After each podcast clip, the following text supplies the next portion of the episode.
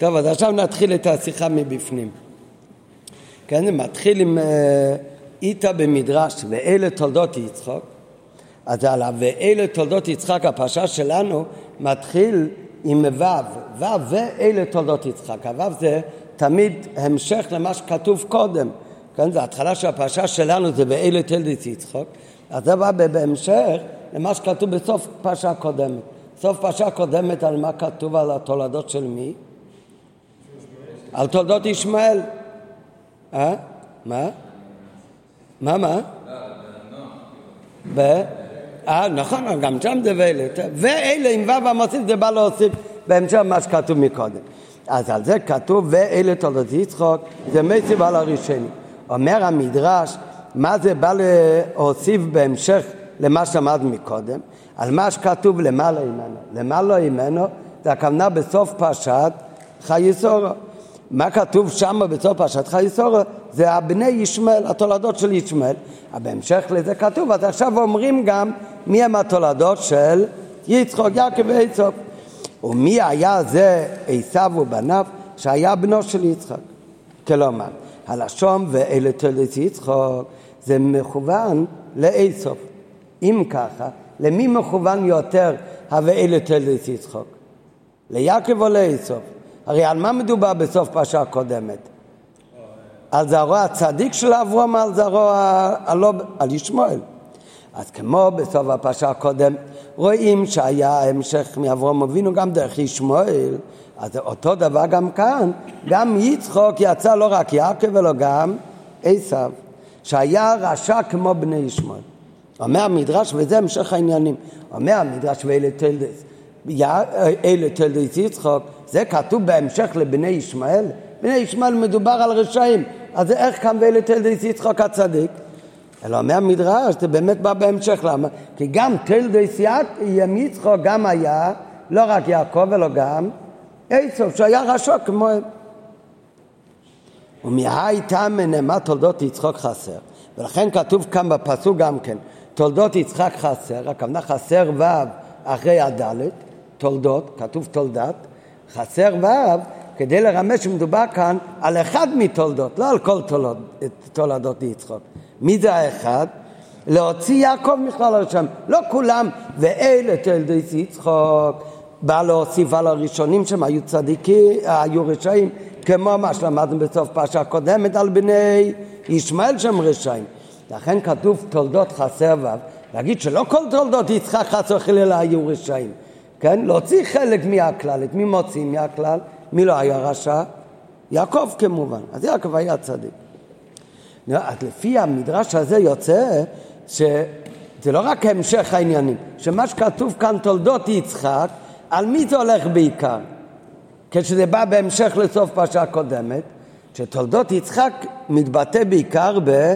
עשו, איך זה יכול להיות? מה זה עיקר תולדות יצחק? יעקב אבינו, הוא היה צדיק, היה לו גם בן רשע, זה עשו.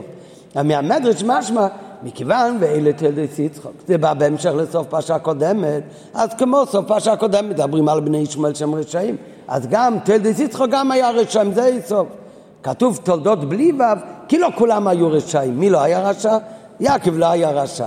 כאילו עשו הוא יותר תולדות יצחק מיעקב. וצריך להבין, מאחר שלפי המדרש ואלה תולדות, ואלה בא להוסיף, זה הולך על עשו, צריך לומר שעיקר הדגשה בפסוק, לפי המדרש, זה לא על יעקב אלא עשו, וזה לכאורה תמוה. דבר ראשון, כל הפרשה שלנו מדברים גם על עשו וגם על יעקב. בהתחלה, איך שרבקה הייתה בהיריון, והיה לה שתי גויים בבטנך, ושני לומים ממך יצאו. אחר כך, איך שעשו מכר את הבכורה. זה הכל סיפורים שקשורים ליעקב ועשו, גם יחד. לא רואים בפרשה הדגשה שמדברים יותר על תולדות יצחק בעשו יותר מביעקב. הדבר הראשון, איפה מצינו בפרשה, שיש הדגשה יתרה על עשו יותר מעל יעקב. ובאמת אין, אם כבר הפוך, מסופר שבסוף מי לקח את הבכורה ואת הכל ואת הברכות? יעקב. בעת ועיקר, איך אפשר בכלל לומר, לא רק מצד הכמות מה מדובר בעיקר בפרשה, גם בתוכן, איך אפשר בכלל להגיד שבבאלה תולדות יצחק הפסוק מתכוון בעיקר על, על איסוף, ולכן כתוב תולדות בלי וו, כדי להגיד שיעקב הוא לא היה אותו תולדות שהיה רשע. ובכלל, איך אפשר בכלל לומר שבאלה תולדות יצחק זה איסוף ולא יעקב, שזה הולך להיות על איסוף. וכללות הביאו בזה. אז ההסבר, עכשיו אנחנו נלמד את השיחה, אבל הנקודה של ההסבר הוא שליצחוק היו שתי בנים, איסו ויעקב, והפוך, מי היה בגלוי יותר קרוב אליו? מי היה צדיק? יעקב, יעקב היה צדיק, הוא הלך בדרך של יצחוק, איסו לא. אבל מה זה ואלה תולדות יצחוק? איפה מתבטא העניין המיוחד של יצחוק לעומת אברהם אבינו? זה מתבטא באמת באיסו. ההבדל בין אברהם ויצחוק הוא לא מתבטא רק בתולדות שלהם הצדיקים, של מאברהם יצא יצחוק ומיצחוק יצא יעקב. ההבדל בין אברהם ויצחוק, אלה תולדות יצחוק, במה הוא מתבטא? התולדות של יצחוק מתבטא בזה שהקשר שלו לאיסוף הוא שונה מהקשר שהיה בין אברהם ל... לישמעאל. כן, וזה הכוונה, זה נראה אחר כך בביור, זה התירוץ איך אפשר בכלל להגיד, אלה תולדות יצחוק, זה הולך בעיקר על איסוף. בוודאי, מי היה תולדות הצדיקים של, הצדיק של יצחוק? זה יעקב. אבל המעלה של יצחוק מתבטא גם ומודגש ביותר, דווקא בעניין של איסוף, כמו שדיברנו מקודם, שהיחס בין איסוף ליצחוק, הוא מתבטא באופן שונה מהיחס בין ישמעאל לאברהם אבינו, כמו שנלמד בשיחה. כללות הביאו בזה. תוכן הפרשה של תולדות מדבר על עניינו ועבודתו של יצחק. על העבודה של יצחק ותולדותיו, הליכתו לגרור וחפירת הבארות וברכותיו. ומאחר שהחידוש בעבודת יצחק לגבי עבודת אברהם, שמדובר בפרשות הקודמות, בא לידי ביטוי וגילוי בכך שהיחס הרוחני בינו לבין איסוף היה שונה מהיחס שבין אברהם לבין ישמעאל כדלקמן. ולכן הפרשה מתחילה ב"ואלה תולדות יצחק" זה איסוף, כי השם והתוכן של הפרשה זה תולדות, בא לבטא מהו התוכן, העבודה של יצחק, דהיינו גם תולדות, מה זה תולדות של צדיקים? זה מעשיהם הטובים.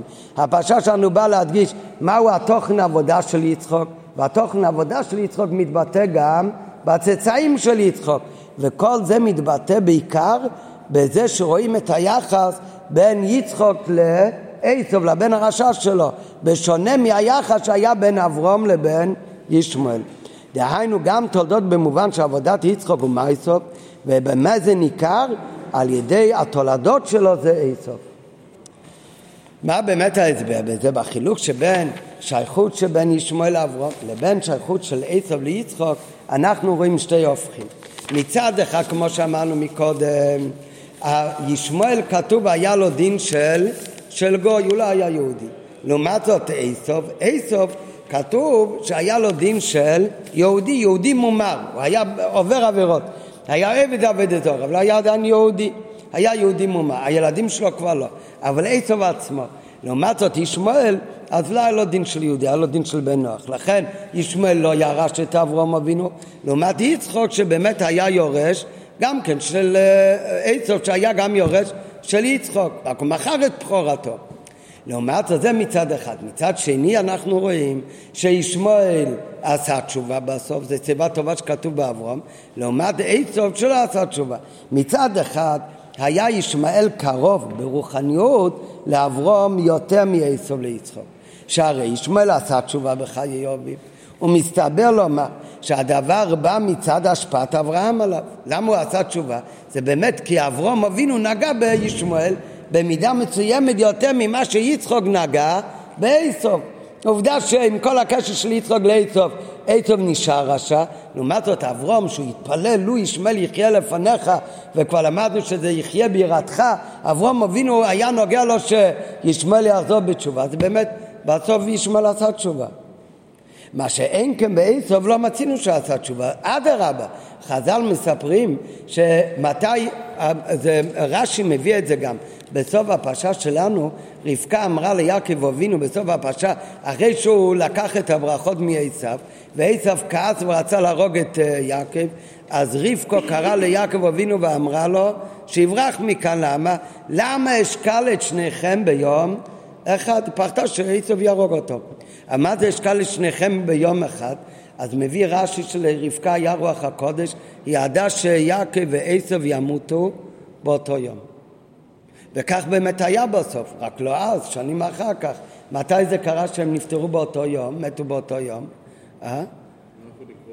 נכון, כשבני יצא ואחים שלו הלכו לקבור, להעלות את יעקב אבינו ממצרים, לקבור אותו במערת המכפלה. אז מספרת הגמרא בסוטה, רש"י מביא את זה בקיצור, מרמז על זה בסוף הפרשה שלנו. אז רצו לקבור את יעקב אבינו במערת המכפלה, היא הגיע מישהו ועצר אותם. מי עצר אותם? עשו, הוא אומר מי אומר שזה שלכם? אז האמת שהיה שטר. מה היה השטר? עשו מכר ליעקב את המקום במערת המכפלה, אבל איפה השאירו את השטר? במצרים. אז שלחו את נפתלי איילה שלוחה שירוץ להביא את השטר. בינתיים היה שם אחד חרש, מי זה היה? חושים בן דן, והוא ראה משהו קורה כאן, לא נותנים לקבור את הסבא, את יעקב אבינו, וזה ביזיון למת. אז הוא לא ידע חוכמות, הלך והוריד לו את הראש. הראש אחר כך התגלגל עד למערת המכפלה ונקבע ביחד עם יעקב. ביחד או ליד? התגלגל? נראה, לא יודע. העיניים. העיניים על מי? על יצחק, על יעקב. בסדר, נראה עוד רגע. אבל הגיע למערת המכפלה. אבל מכל הסיפור מה אתה רואה? שעשו נפטר ברשותו. הוא רצ, רצה עדיין לעכב את הקבורה של יעקב אבינו. אפילו שהוא מכר את החלק. אז הוא לא, הוא לא חזר בתשובה עשו. לעומת ישמעאל, שמענו בפרשה קודמת, שכשאברהם אבינו נפטר הוא עוד הקדים את יצחק ללכת לפניו, הוא הכיר בזה. אז ישמעאל עשה תשובה, זה סיבה טובה שנאמר באברהם. זה מראה שהקדושה של אברהם אבינו, איך שהיא חדרה בסופו של דבר גם ליצחק, וזה פעל עליו שעשה תשובה. לעומת זאת, הקדושה של יצחק, אז זה כאילו לא חדר לגמרי בכל הבנים שלו. העובדה שעשו הוא נשאר רשע ולא, ולא עשה תשובה. לא בימיו של יצחק וגם לא, אחר כך הוא מת רשע. ולפי פירוש חז"ל המוזכר גם בפירוש רש"י בפרשתנו, בעת מיתתו עיכב עשו וקבור את יעקב במערת המכפלה. אולם מאידך גיסא, מצד שני, אברהם יצא ממנו ישמעאל. מה כוונה יצא ממנו? יצא ונפרד ממנו ישמעאל. הכתוב שיצא ממנו, הכוונה זה כבר לא היה קשור אליו בכלל. לישמעאל לא היה דין ישראל, לא היה לישמעאל דין של יהודי, ומטעם זה באמת ישמעאל לא היה על פי הלכה יורש של אברהם. אפילו לאחר שהוא עשה תשובה עדיין הוא לא נחשב לבנו של אברהם ולא יורש, כמו שנאמר לא ירש בן האמה הזאת עם יצחק. מה שאין כן עשו, אף על פי שגם עשו כתוב, הרי כתוב אברהם יצא ממנו ישמעאל. כתוב בחסידות מה כאן יצא ממנו? אברהם זה תחום של קדושה, זה חטא שבאצילות, אבל יצא ממנו, יצא מתחום הקדושה של אברהם אבינו, גם משהו לחוץ, נפרד מהקדושה שלו. מי זה? ישמעאל. לא, אותו דבר יצחק, יצחק יצא ממנו עשו. יצחק זה כל כולו בתחום הקדושה, זה גבורה שבאצילות, אבל יצא ממנו, נפרד מחוץ לתחום שלו, לכן זה יצא ממנו, התנתק ממנו, זה עשו, זה בצד לא של קדושה. אבל בכל זאת רואים שאצל אברהם אבינו כשאומרים יצא ממנו ישמעאל, אז הוא יצא לגמרי ממנו ואין לו דין של ישראל בכלל, ולכן הוא לא יורש גם כן של אברהם אבינו. לעומת עוד יצחק, בנגיע ליצחק, אף על פי שגם על יצחק כתוב יצא ממנו עשו, אף, אף על פי שגם הוא יצא ונפרד מיצחק, הוא כבר לא היה בתחום של קדושה. יצחק יצא מן עשו, נכון, לא לו, הוא כבר לא היה בתחום של קדושה, בכל זאת היה לו דין של יהודי, בכל זאת היה לו גדר של ישראל מומר. כך מביא את זה מקידושים. ות... והיה יורש, כמו שנאמר ירושה לעשו נשאתי. בפשוט אפשר לומר הטעם בדבר כמו שאמרנו מקום, על פי הלכה, מה באמת ההסבר? כן? לא על למה הוא עשה תשובה והוא לא. למה לישמעאל אין דין של ישראל? לעומת זאת לעשו יש דין של ישראל, כי ההבדל הוא לא תלוי באבא אלא, אלא באמא. אבל פשוט היה אפשר לומר בטעם הדבר. הטעם שישמעאל לא היה ישראל ולא יורש את אברהם, כי הוא היה בן האומה. שממילא, כמו הדגשת הכתוב, לא יירש בן האמה הזאת עם בני, בנה של שרה. מה שאין כן עשו, עשו הרי היה בן של רבקה, בדיוק כמו יעקב. ולכן באמת היה לו דין של ישראל, ורק הוא היה בעל עבירה, הוא יוצא ממנו, אז הוא נהיה ישראל מומר. אבל כמה שיצא ממנו עדיין בן רבקה, נשאר יהודי. אז זה בפשוט אפשר לומר, אבל האמת שזה לא מספיק. למה? כי גם אחדים מבני יעקב היו בני שפחות, הרי יעקב הבינו, אז היה לו רוחל וליה ובילו וזילפו. בילו וזילפו זה גם נקרא בני השפחות, ובכל זאת נקראים, כל יהיו בית שבטים מהם, שבטי קה מיתתו שלמה. אז אם ככה, מזה שגם אחדים מבני יעקב היו בני שפחות, ובכל זאת יעקב מתוסי שלמה, שעל יעקב לא אומרים יצא ממנו, אלא כולם היה מיתתו שלמה, לא כאברהם ויצחק שעצמם ישמעאל ועשו.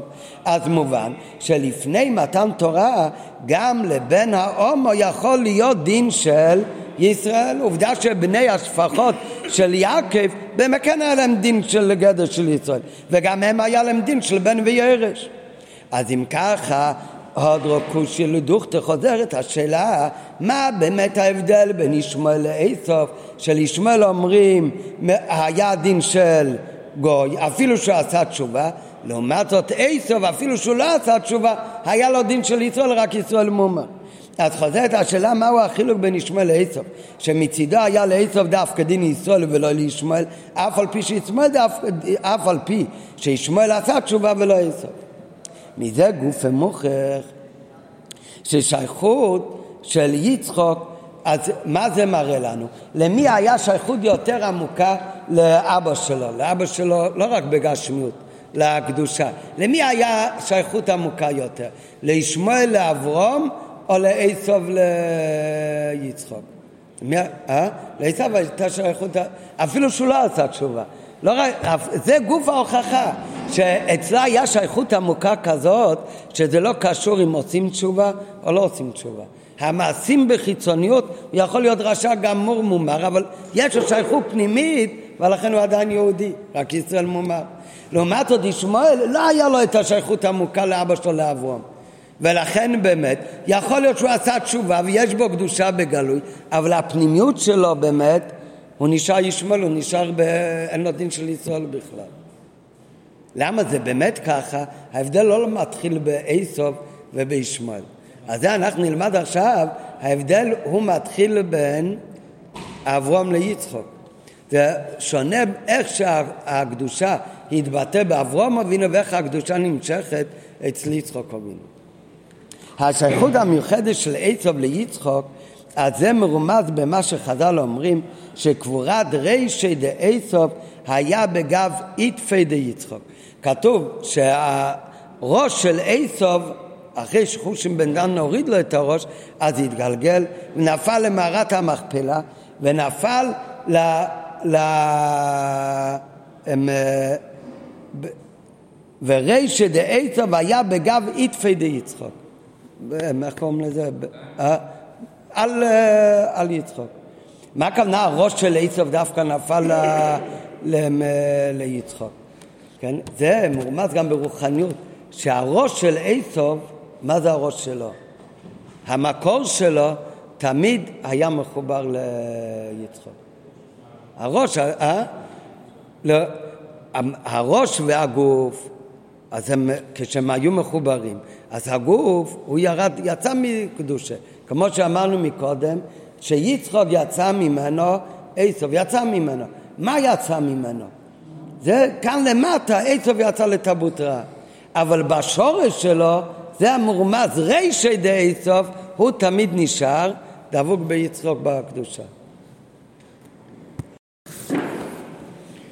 אז, אז אוהבים מהחז"ל אומרים, זה... ב... בתרגום ינסים בנוזילה, שם כתוב שהתגלגל הראש של איסוב לקבר על הבקיים של יעקב. כן, דניאל אומר שהגמרא בסייטה לא אומר ממש ככה, אלא מה כתוב בסייטה? שהעיניים של איסוב נפלו על הרגליים של יעקב. כן? ועל זה, נכון, ועל זה מביאים את הפסוק. אז זה מדובר, אבל לפי שתיהם, מה שנוגע כאן, שהראש נפל לאיסוב, זה גם לא סותר, הראש התגלגל, הראש של איסוב התגלגל ליצחוק, והעיניים נפלו על יעקב. כן? מה שנוגע כאן זה בפנימיות העניינים, שהראש של איסוב נשאר קשור ל... הראש של איסוב, השור שלו נשאר קשור ליצחוק, לקדושה שמאיפה הוא בא. אחר כך, או, אז לכאורה, אז על זה הוא אומר לכאורה, זה דבר תמוה ביותר, כל הסיפור הזה שהראש של איסוב התגלגל, ל... שהראש של איסוב התגלגל ליצחוק, ונשאר שם קבור, עד היום הזה נשאר הראש של איסוב קבור אצל יצחוק. איך זה יכול להיות? הרי ידוע שיש הלכה, הגמרא אומרת שאין קוברים רשע אצל צדיק. הדין הזה שלא קוברים רשע אצל צדיק, זה כל כך שאפילו בין הרוגי בייסין, הגמרא אומרת בסנהדרין, אז יש הרי בהרוגי בייסין סקילה, שריפה, הרג וחנק. אז יש קוברים בנפרד, אלה שהיה להם הרג וחנק לבין האחרים. זאת אומרת שצריך להיות מקפידים שלא לקבור רשע עם צדיק ביחד. על פי ההלכה, אומרת הגמרא בסנהדרין, שלא קוברים צדיק ורשע ביחד. מביא על זה הגמרא סיפור, שהפסוק אומר שהיה אחד מהמופתים שעשה אלישע, רוב המופתים אלישע עשה בחיים חיותו בעולם הזה, ויש אחד המופת שהוא יחיה מתים, זה קרה אחרי שהוא כבר נפטר אלישע. כן, איזה יכול להיות, איך יחיה את המתים? אז פעם, יש את המערה, איפה שאלישע הם קבעו, ופעם אחד הלכו ללוויה, צריכים לקבוע מישהו, ובאמצע, באמצע ראו שהגיעו גדוד ממואב, שהיו אז במלחמה נגד, נגד ישראל. אז הלכו ב... היהודים שסחבו את הנפטר, ראו שמגיע גדוד של מואב, נפל עליהם אימה ופחד, אז מה עושים עכשיו עם הנפטר? להתחיל לקבוע לו קבר? ראו בדיוק הפתח של המערה של הקבר של אלישע, לקחו את המת, במקום לקבוע קבר, רצו למהל לברח מהגדוד של מואב, הלכו והכניסו את המת לתוך המערה של, של אלישע. No, הוא נכנס למערה, התגלגל עד שהוא נגע בעצמות של אלישע, ובאותו רגע המת קם לתחייה. הוא קם לתחייה וברח ויצא מהמערה. אז זה נשל תחיית המתים. למה באמת? כי אותו מת, אותו מת היה רשע. היה רשע, יש אומרים שהיה נביא שקר, ולכן כשהוא התגלגל למערה של אלישע, לא יכול להיות שכזה רשע יהיה קבור עם צדיק עם נביא. ולכן היה שווה הנס שברגע שהיגע באלישע יהיה תחיית המתים, שהוא יקום ויצא החוצה, בחוץ הוא מת עוד הפעם. אבל העיקר, אבל העיקר שלא יהיה קבור הרשע ביחד עם הצדיק. אז איך יכול להיות שאיסוב הרשע המומר, אז יהיה קבור ביחד על יצחוק? אלא מה מוכרחים לומר? שאיסוב היה רשע ומומר, אבל הראש של איסוב, נראה גם בפנימיות העניינים, ראשו של איסוב באמת קשור ליצחוק. לכאורה, הרי זה דבר תמוה ביותר, הדין הוא שלא קוברים רשע אצל צדיק, וכדי כך שכשהוא שלחה לקברו של אלישע גופה של נביא שקר, הנה כדי למנוע את קבורתו בסמוך לאלישע, עשה הקדוש ברוך הוא נס, והיה זה נס של תחיית המתים, שקם נביא השקר לתחייה כמסופר בנביאים.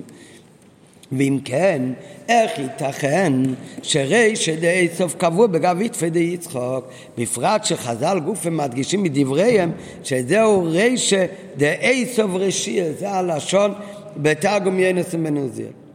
והביר בזה, אז על זה מוכרחים לומר שבאמת עשיו הוא עשיו רשע, אבל ראשו של עשיו זה שונה.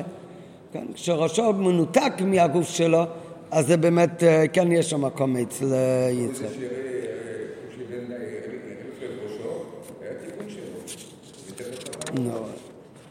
לא, צדיק אבל הוא לא נהיה. עדיין, עדיין יש עוד...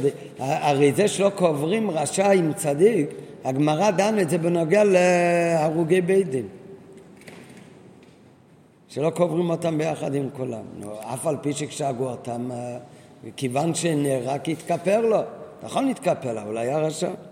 והביר בזה, היותו של עשב רשע, זה שעשב רשע זה מצד גופו, זה רק מצד הגוף שלו.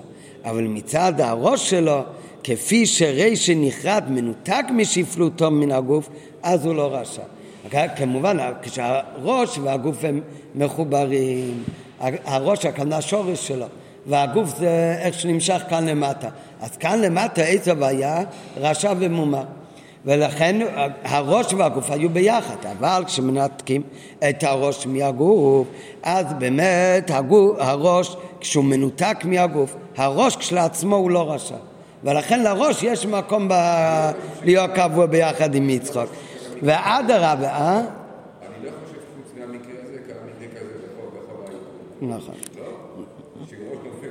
ועד הרבה ועד רבי יש לו שייכות ליצחוק, יש לו שייכות ליצחוק, ולכן נשאר רי שבגב יתפדי יצחוק. נראה אחר בפנימיות העניינים מה זה אומר, זה לא בגשמיות הרי. ועל דרך המבואה בנוגע לשטן, כתוב שהשטן ופנינה לשם שמיים נתכוונו, שמצד מה הכוונה לשם שמיים נתכוונו, שזה הכוונה הכל מצד השורש למעלה, שטן ופנינה לשם שמיים נתכוונו.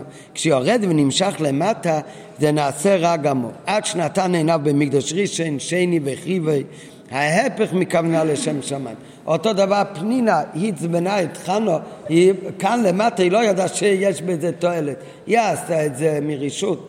רק מה, בשורש למעלה אז היה לזה כוונה לשם שמיים. השטן כתוב שהוא רצה להחריב את בית המקדוש, אבל הכוונה מה זה לשם שמיים נזכרנו, הכוונה כל דבר כאן למטה יש לו שורש למעלה, מצד השורש שלו יש איזו מטרה לשם שמיים. איך שהוא נמשך כאן למטה, כשנמשך כאן למטה הוא לא מגיש את השורש של עצמו, ולכן כאן למטה יכול להיות לו כוונה ראה. עדיין הגמרא משמשת בלשון לשם שמיים נזכרנו, איך הם נזכרנו לשם שמיים?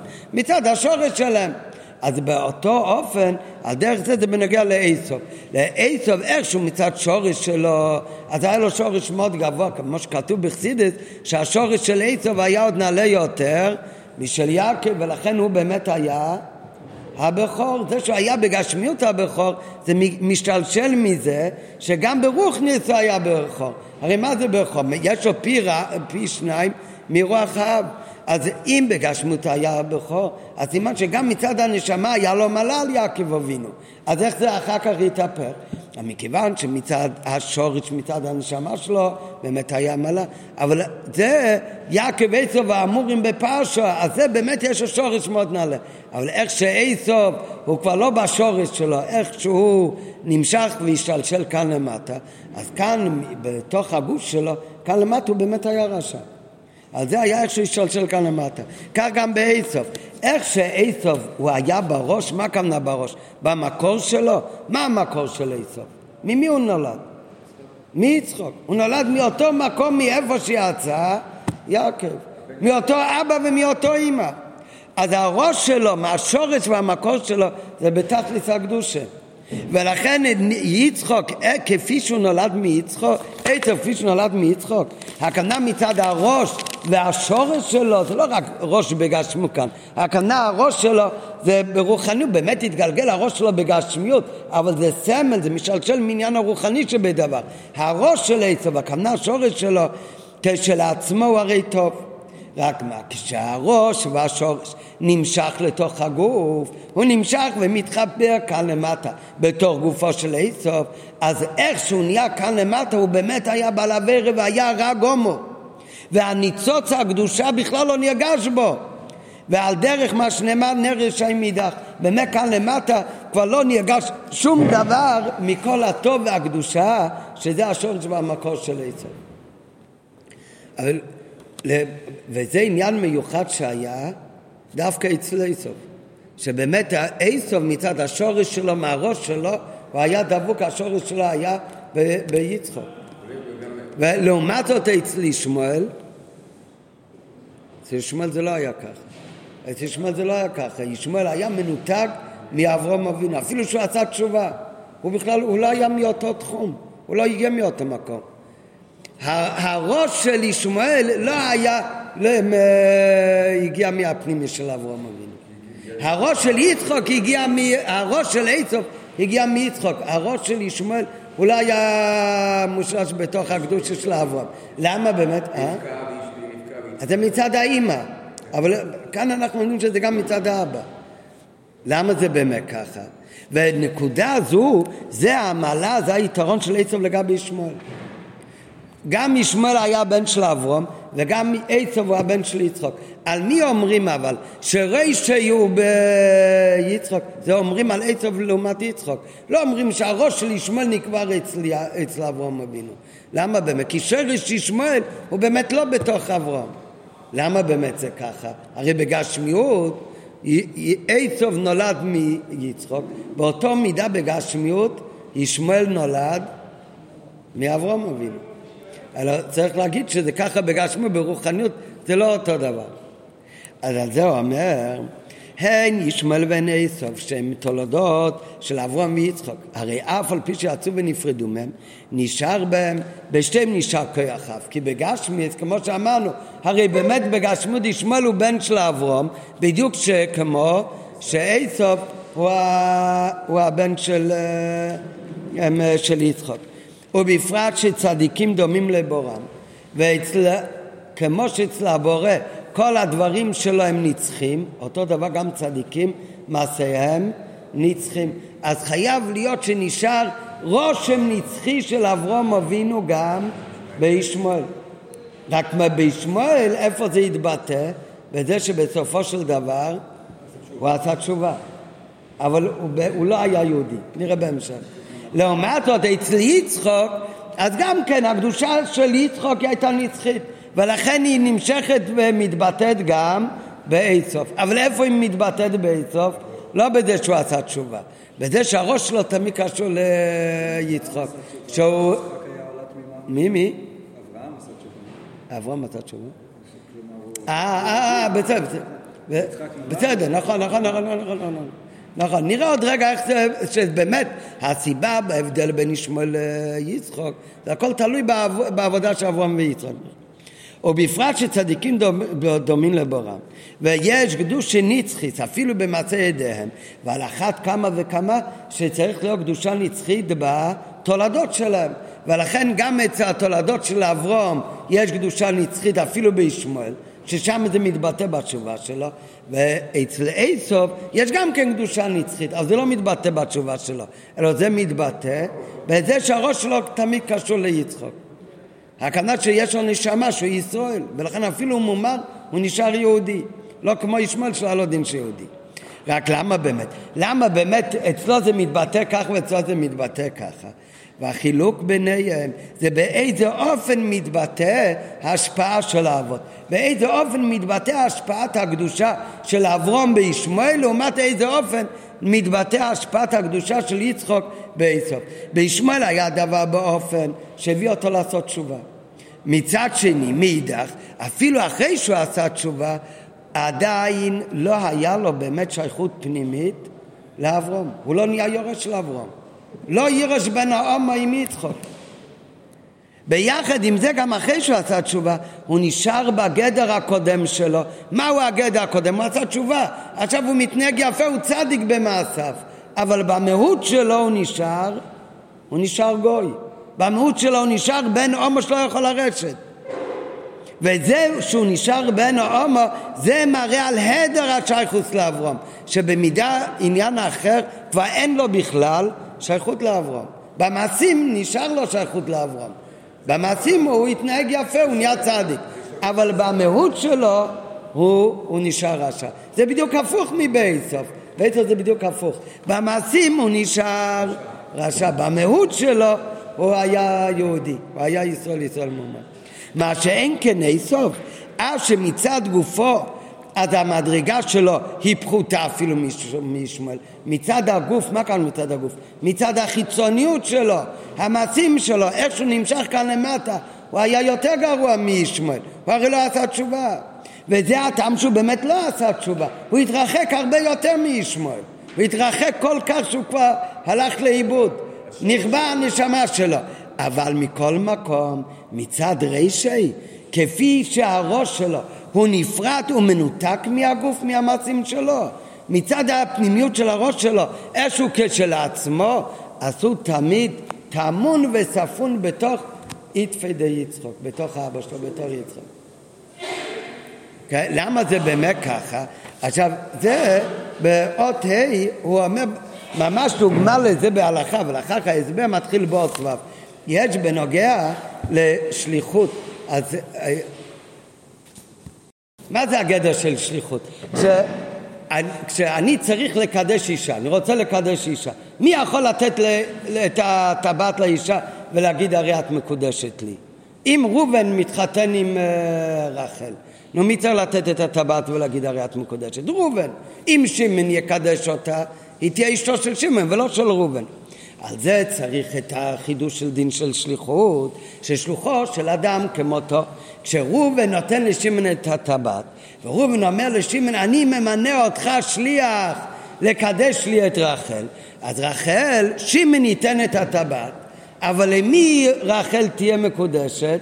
לא לשמן אלא לרובן. זה כל המושג של שליחות, דבר שבעצם רק רובן יכול לעשות, ועל ידי שהוא ממנה את שמן לשליח, אז שמן עושה את זה, אז רחל תהיה מקודשת לא לשמן אלא לרובן.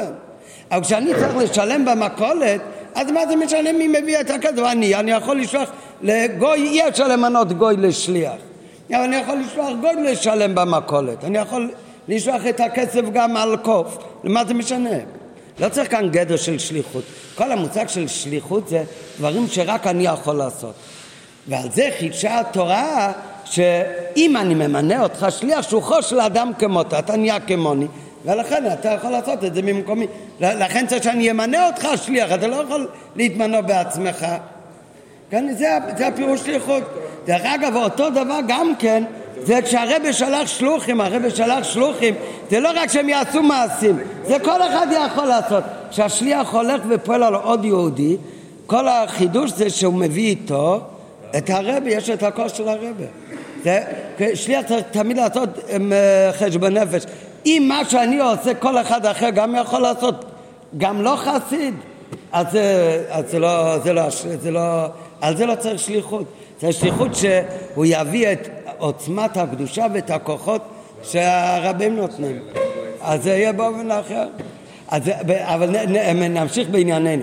אז על זה יש שאלה, יש דברים אבל שרק הבן אדם יכול לעשות, על זה כל, צריך את כל החידוש של דין של שליחות. בן אדם יפריש תרומות ומעשרות, זה אחד מהמקורות שלומדים, כן תרימו גם אתם, שאתה, אם אני יש לי פרדס עם תפוחים, אז אני צריך, מי חייב להפריש תרומות ומעשרות? אני, כן, אמרם יכול להיכנס לשדה שלי להפריש תרומות ומעשרות? חס וחלילה. גם אם הוא יעשה את זה, הפירות נשארים טבל, והדבר היחיד שנעשה שהוא גנב כמה פירות. אם הוא הביא אותם לכהן זה סחורה גנובה. מה זאת אומרת? אתה לא יכול להפריש תרומות ומעשרות מהפירות שלי. המשגיח לא יכול לבוא לחנות להפריש תרומות ומעשרות. בעל החנות צריך להפריש, זה שלו. כן, בעל החנות יכול למנות את השליח, להיות השליח שלו להפריש תרומות ומעשרות. אז היחיד שיכול להפריש תרומות מהתפוחים שלי זה רק אני, זה בעל הפירות. כל מישהו אחר שיעשה את זה הוא גנב. רק מה, אני יכול למנות אותך לשליח, אתה תהיה השליח שלי להפריש תרומות ומעשרות. כמו שאני יכול למנות מישהו שליח לקדש לי אישה, כמו שאני יכול להפ... ל... ל... למנות מישהו שליח ל... ל... לתת גט לאישה, חס וחלילה. כן? כמו שאתה יכול למנות שליח למול את הבן. כן? מי חייב למול את הבן בן שמונת ימים? על מי המצווה? כן? על האבא, אבא צריך חייב האבא למול את הבן שלו. רק מה, הוא לא יודע למול, אז הוא ממנה את המול, אתה תהיה שליח שלי, שלוחות של אדם כמותו, הוא לא צריך להיות במקום. כאן הבחור שלמד כאן, אחר כך התחתן, לפני שנה וחצי, לפני פסח נולד לו נולד לו בן, וכבר היה בשיא התקופה של הקורונה, היה בכאן, אשתו בינתיים נסע לבית איפה שההורים שלה גרים בשיקגו, להיות ליד ההורים בלידה, ובסוף היא ילדה, היה בן, הוא היה עדיין בכאן, הוא מינה את המוהל שליח בטלפון שימול את הבן שלו, אולי הבא ברית צריך בין שמונת ימים למול. אז זה אפשר, זה מצווה שמוטלת עליך מדין שליחות, אני מקדש אישה על ידי שליח, אפשר גם כן. אז מה הפירוש ששלוחו של אדם כמותו? אבל זה אפשר, יכול להיות בשתי אופנים.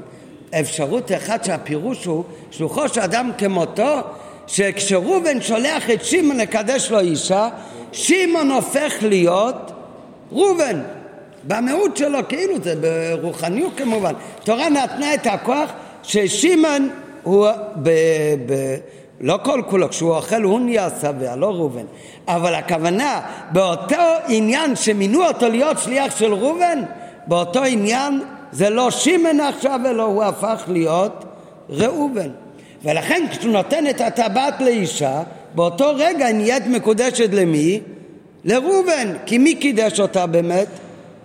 ראובן, ש... שמעון הוא הפך להיות לראובן לאותו עניין שמינו אותו שליח. ויש שאומרת לא, לא, לא, לא, לא. ראובן נשאר שמעון, ראובן נשאר ראובן, שמעון נשאר שמעון. גם בשעת הקידושין הוא לא, לא, זה לא שלוחו של אדם כמותו ממש. שלוחו של אדם כמותו זה רק מתייחס למעשה שהוא עושה. מי שנשאר שמעון הוא נשאר שמעון. מעשה הקידושין סך הכל מתייחסים לראובן. כן? אז זה... זה שתי דרכים איך להסתכל בעניין ששלוחו של אדם כמותו. האם אומרים שלוחו של אדם כמותו ראובן מינה את שמעון לקדש לו אישה, אבל במעשה הקידושין שמעון הוא כאן המייצג של ראובן, הוא כאילו ראובן באותו רגע, או שאומרים אין כזה דבר, שמעון אף פעם לא הופך להיות ראובן, רק המעשה של שמעון, מעשה הקידושין, רק זה נמשך ל- לראובן. אז על, על, מי זה ישמעאל ומי זה עשו?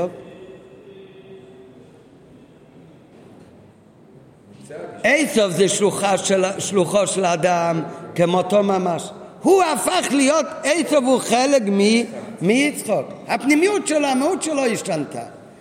אצל ישמעאל זה השלוחו של אדם לא ממש כמותו, רק, רק המעשה מתייחס למשלח.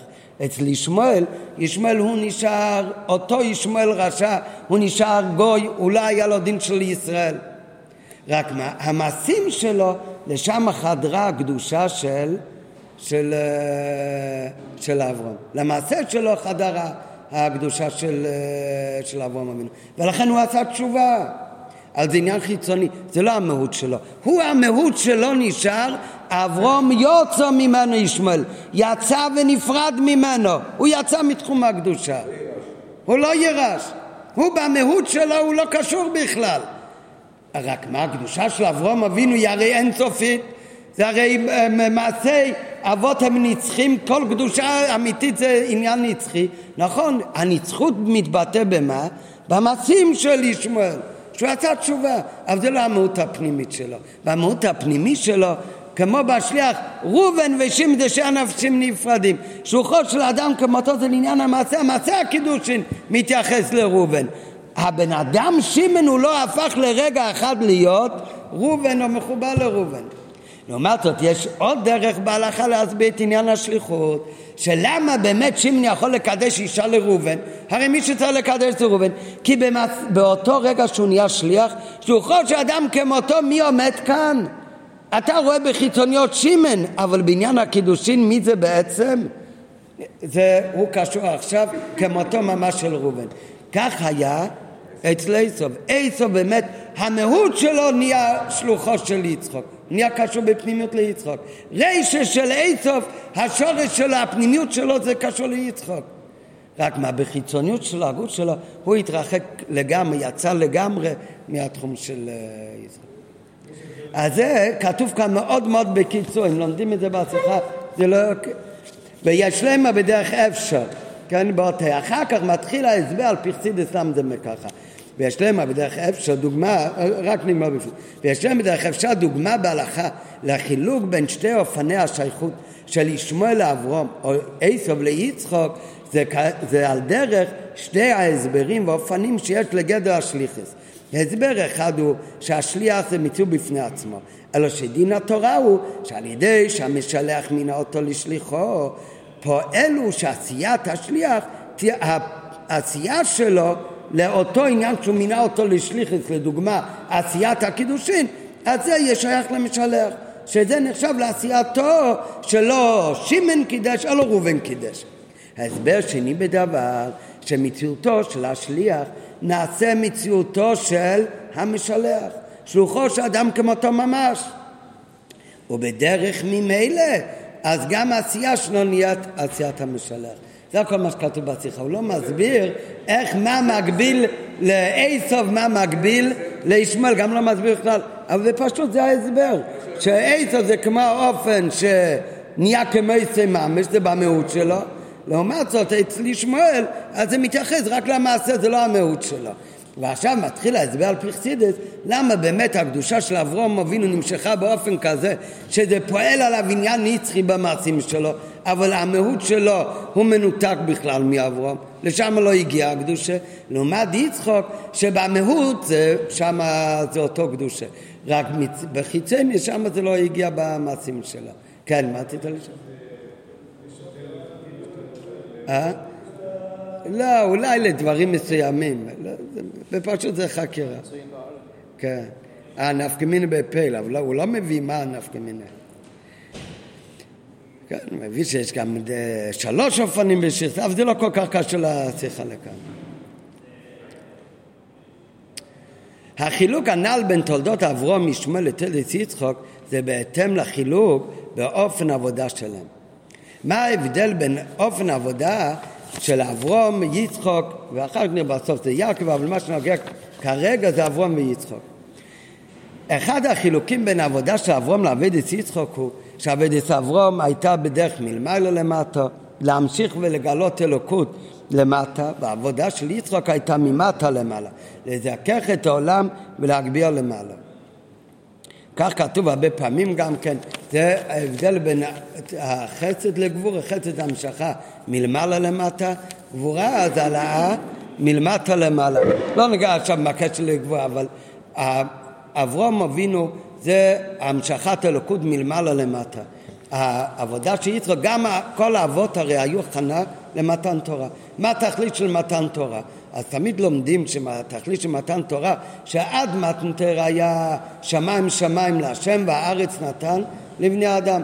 היה נתק בין הקדושה לבין הגשמיות של העולם. הרוחנות הקדושה זה שמיים שמיים להשם, והארץ נתן לבני האדם. געזר הקדוש ברוך הוא, עליונים לא ירדו לתחתנו, ותחתנו לא יעלו לעליונים. היה מתן תורה, התבטלה הגזרה, והקדוש ברוך אמר עליינים ירדו לתחתנים, תחתנים יעלו לעליינים, ואני אמס חילומי הקדוש ברוך וירד השם על הר סיני. נמשכה הקדושה אלוקות למטה בעולם, ואל מי שאמר עלי אלי אל ההר, זה על העם מלמטה למעלה, התחתונים יעלו לעליינים. מכיוון שההכנה למתן תורה התחיל מהאבות, מאברהם, יצחק ויעקב, אז כל העניין של החיבור בין האלוקות לקדושה לבין העולם, זה התחיל כבר מאברהם אבינו, ובזה עצמו אז יש הבדל איך זה היה הכנה מאברהם אבינו, אחר כך על ידי יצחק ואחר כך על ידי יעקב. אצל אברהם אבינו, כמו שאמרנו מקום מתן תורה, יש המשכת אלוקות מלמעלה למטה, שהאלוקות שהיה מנותק מעולמות הוא יאיר ויומשך גם בעולמות. אחר כך יש עוד אופן של החיבור בין העולמות לבין האלוקות, שהעולם יזדקך ויעלה מלמטה למעלה, כמו בגשמיות שיש אחד עומד למעלה אחד למטה, כדי שמתחברו יכול להיות שתי אופנים, אופן אחד שהעליון ירד למטה, עוד אופן שהתחתון יעלה יתעלה למעלה, ויש עוד אופן שנפגשים באמצע. כן, אבל זה לא, כאן האופן השלישי הוא, הוא לא ככה, אבל אותו דבר יש שנמשך אלוקות למטה. אברהם אבינו הוא המשיך אלוקות בעולם, גם בגשמיות, מהי העבודה של אברהם אבינו? הוא עשה הכנסות אורחים, זה מידס החסד, אז זה גם המשכה מלמעלה למטה. אבל מה הוא עשה עם הכנסות אורחים הזה? זה היה כדי שכולם יאכלו וישתו ויבחרו את ויבחרו את הקדוש ברוך הוא.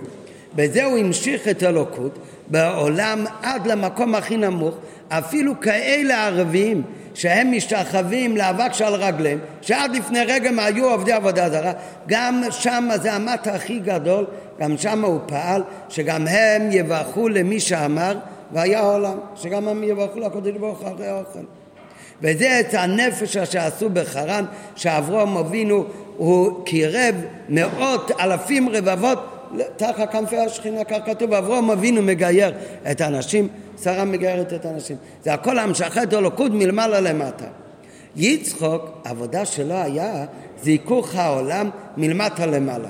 לכן, כמו אברהם אבינו, שהפעולה שלו בעולם, זה היה, הפעולה של אברהם אבינו בעולם היה בהכנסת אורחים, אז מה התורה מספרת על יצחק אבינו? גם בפרשה שלנו. מה, רוב הסיפורים זה איך יצחק עבר בו. זה מה שיש לספר על יצחק.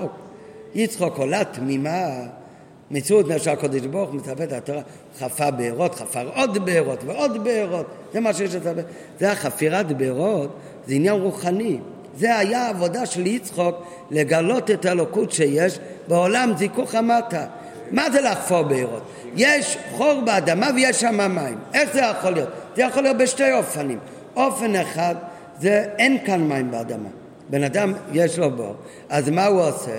הוא מביא תעלה מנהר וממלא את הבור במים. או מחכה שירד גשם, אז גם הבור מתמלא במים. בסוף הבור יהיה מלא מים. אבל מאיפה המים? מתוך הבור או שהביא את המים ממקום אחר? הביא את המים ממקום אחר. זה לא קשור לאדמה של הבור. הפוך, האדמה היא לא קשורה למים. רק מה? אני הבאתי לשם המים. מה זה לחפור באר? באר זה לא בור עם מים. מה זה באר?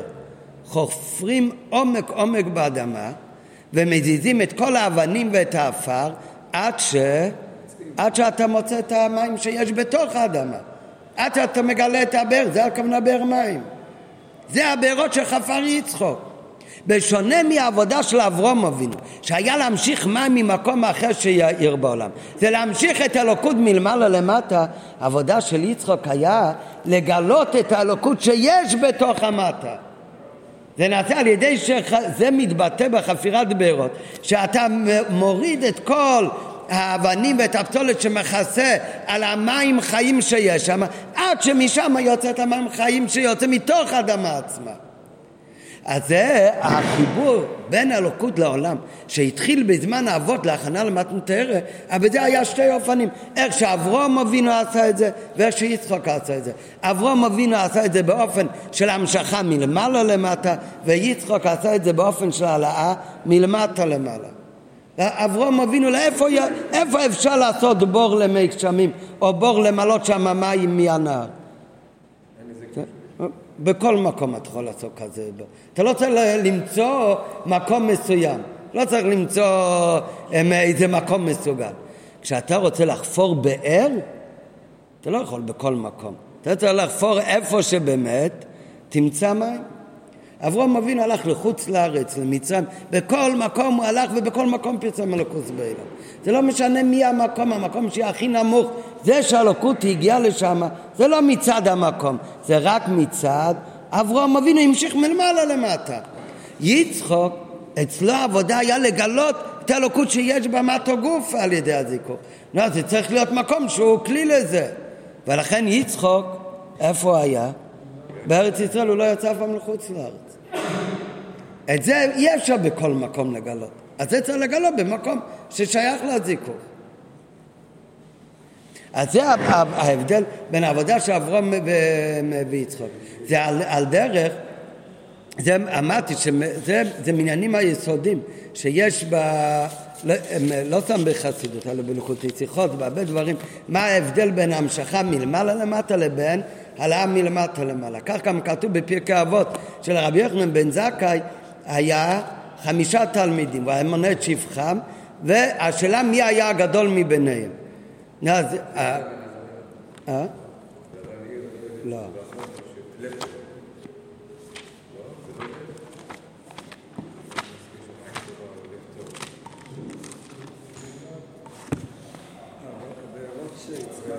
מה? נכון, נכון, זה כתוב באמת בחסידות, זה תלוי אחד בשני, למה אצל אברהם יכלו להתאמץ יצחק לא, אבל כי זה עיקר העבודה של יצחק באמת.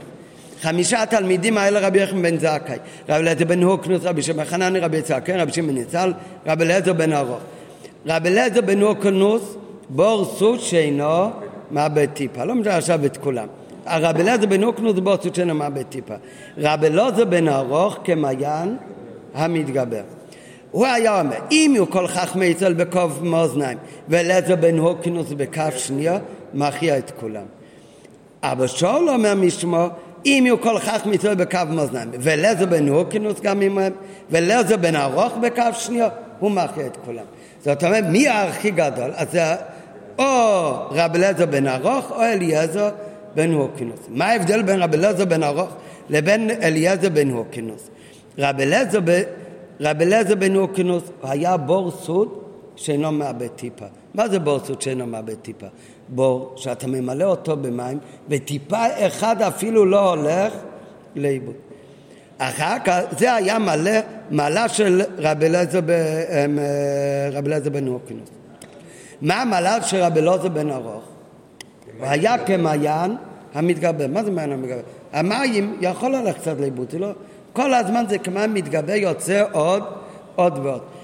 מה הוא הכין עליו? ולכן זה, יש בפרט מסוים, אז זה רב אלעזר בן ערוך, מעיין המתגבר זה הכין עליו. ובפרט מסוים הכין עליו, זה רב אלעזר בן הורקנוס, זה בור סוד שאינו מעבד טיפה. על מה מדברים כאן? חמישה תלמידים היו לרבי יוחנן בן זכאי. אצל רבי אלעזר בן הורקנוס, מה הכוונה בוסות שאינו מעבד טיפה?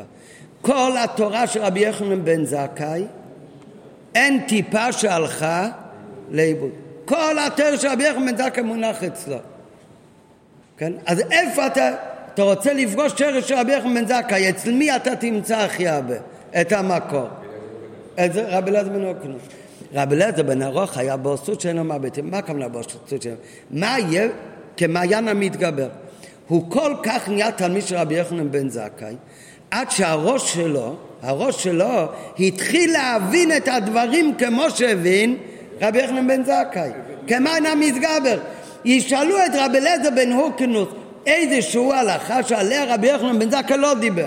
הוא לא שמע מרבי יוחנן בן זכאי. כן? יכול להיות, שוב, וזה, הוא לא יודע.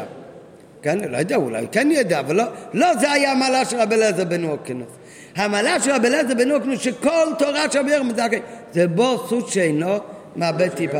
זה המשוך מלמעלה למטה. התורה של רבי יוחנן בן זכאי העירה במאה אחוז אצל רבי אלעזר בן הורקנוס. רבי אלעזר בן ערוך, אם אתה רוצה לדעת, אם אתה יכול למצוא אצלו את כל תורת רבי יוחנן בן זכאי כמו אצל רבי אלעזר בן הורקנוס, זה לאו דווקא, הוא לא בור סוד שאינו מעבד טיפה, אבל הוא בעצמו הפך להיות גם כן קצת רבי יוחנן בן זכאי. זה הכוונה כמעיין המתגבר. הראש שלו עצמו גם התחיל כבר לחשוב ולגלות חוכמה כמו רבי יוחנן בן זכאי. הוא עצמו יזדקך שנהיה כמעיין המתגבר. כמו מי מעיין שאמרנו מקודם, מעצמו מתחיל לצאת מים. אברהם אבינו הלך לכל מקום ופרסם מלכו בעולם. אצל אברהם אבינו העיר כל כך הקדושה, והוא הלך לאנשים, לא רצו לברך, אז הוא יביץ להם, לא במכות, אלא אמרתם, אם ככה תשלמו על האוכל.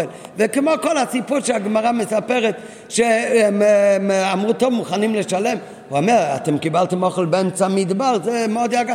בסוף להם ברירה הם בירכו. מה הכוונה להם ברירה הם בירכו? מה שווה הברכת המזון שלהם? אלא הכוונה זה שעל ידי זה שאברהם אבינו הוא ביטש אותם, אז בזה הם הפכו להיות כלי לקבל את הקדושה של אברהם אבינו. ואז ויקרא שם בשם השם כאלוהים, לא ויקרא אלו ויקריא, אברהם אבינו יקריא בכל עובר ושב שיש אלוקים בעולם. זה, זה לא היה משהו חיצוני, הוא סתם אמר, הוא באמת אמר, הוא באותו רגע באמת האמין בהשם, והוא הפסיק להשתחוות לאבק שעל רגליהם. הוא באמת, אברהם אבינו השפיע עליו. אבל למה הוא השפיע עליו? כי הוא שינה את המהות שלו, או בגלל עוצמת הקדושה של אברהם אבינו שהאירה עליו, אז במילא הוא ישתנה. למה הוא ישתנה? למה הוא בירך? בגלל עוצמת הקדושה של אברהם אבינו שהשפיע עליו. זה לא שזה לא היה עם אמת. אם זה לא היה עם אמת, לא שווה כל הברכת המזון שלהם. יש, החסיד שהיה עומד לפני הרב היה עומד באופן אחר לגמרי. היה מתנהג יותר טוב, מתפלל יותר טוב. כן, אחר כך, הוא כבר לא היה בארבע מאות של הרב, הוא קצת מתרחק. הוא יורד לו כל ההתלהבות. אז מה זה אומר? באותו ימים נוראים, שהוא עמד ליד הרב ביום כיפור, אז מה, כל ההתלהבות שלו זה לא היה אמת? בטח זה היה אמת. רק מה, זה לא היה השינוי ממנו מצד עצמו. זה היה בגלל הקדושה שהיא אינסופית, זה השפיע אפילו על לב האבן שלו. אבל זה לא שלא היה חיבור בין עליינים ותחתינים. אברהם אבינו זה האחרונה למטנטרה, זה שיהיה המשכת אלוקות למטה. אבל זה היה המשכות אלוקות למטה, כמו שכתוב, זה היה במטה, אבל זה לא היה מצד המטה. זה לא הגיע מתוך המטה, זה הגיע בגלל המעלה. אז המעלה שינה אותו. היה כאן מים בתוך האדמה. למה היה כאן מים אבל בתוך האדמה? בגלל האדמה או בגלל שמישהו הביא מים? בגלל שמישהו הביא את המים. לא, אז שזה יתייבש, אז לא יהיה יותר מים. אצל יצחק זה היה באופן אחר. אצל יצחק, יצחק הלך בכל מקום וחיפש איפה אפשר לגלות את הטוב שיש במתו עצמו. ולכן איפה שהוא פעל שינוי, אז השינוי היה לא רק מצד המעלה, אלא השינוי הפך מצד המטה. זה העניין של לחפור בארות. שאתה חופר באר, אתה חופר ומזיז את כל מה שמעלים ומסיר, עד שאתה מגלה את המים חיים שטמון כאן מצד עצמו. והמים האלה הם לא יפסיקו באמת. כי זה לא תלוי, אתה חפרת פעם אחת, אבל נכון, אבל מה עשית הרי החפירה פעם אחת? אחר כך אתה גילת שבמקום עצמו יש מים, את הקדושה שיש מצד המטו, ולכן זה הפך להיות חלק מהמטו עצמו. איפה רואים את זה? אברהם אבינו כתוב, כל בית אברהם, היה לאברהם אבינו, אברהם מגייר את האנשים, סורם מגייר את האנשים, היה להם אלפים חסידים. איפה כולם הלכו לאיבוד? מאיפה יצא כל עם ישראל שהיה במצרים והיו במתן תורה? איפה כולם? מאברהם אבינו יצא יצחק, מיצחק יעקב, שבעים נפש יעדו למצרימה, מזה יצא אומה שמינה בהשם וקיבלו תורה. איפה כל הצדיקים, כל בית אברהם, את הנפש אשר עשו בחורון? איפה הם כולם הלכו לאיבוד? כתוב אחרי שאברהם אבינו נפטר, כולם חזרו לסורם. כולם חזרו לסורם. לא נשאר כלום. מה, מה פירוש בזה? כן, שזה לא היה אמיתי, זה היה אמיתי, אבל זה היה אמיתי בגלל אברהם אבינו שעיר עליהם. ברגע שהמגנט מלמיילו למטה מפסיק, באותו רגע הם מצד עצמם הם נופלים הכל בחזרה. אברהם אבינו יצא ממנו ישמעאל. ישמעאל אברהם אבינו התפלל, לו ישמעאל יחיה לפניך, שיעשה תשובה יתנהג יפה. הוא באמת עשה תשובה והתנהג יפה. הרב אומר בהערה, הוא לא היה כמו כל בית אברהם, שלא היו בנים שלו, אז הם חזרו לסורם אחרי שאברהם אבינו נפטר. באמת הוא היה בן של אברהם, לכן הוא חזר בתשובה ונשאר צדיק גם אחרי שאברהם אבינו הסתלק. על זה התבטא במעשים שלו, זה לא המהות שלו. במהות הוא נשאר, הוא נשאר אותו ישמעאל. במהות הוא לא יהודי. המהות שלו לא השתנתה, יצא ממנו לגמרי.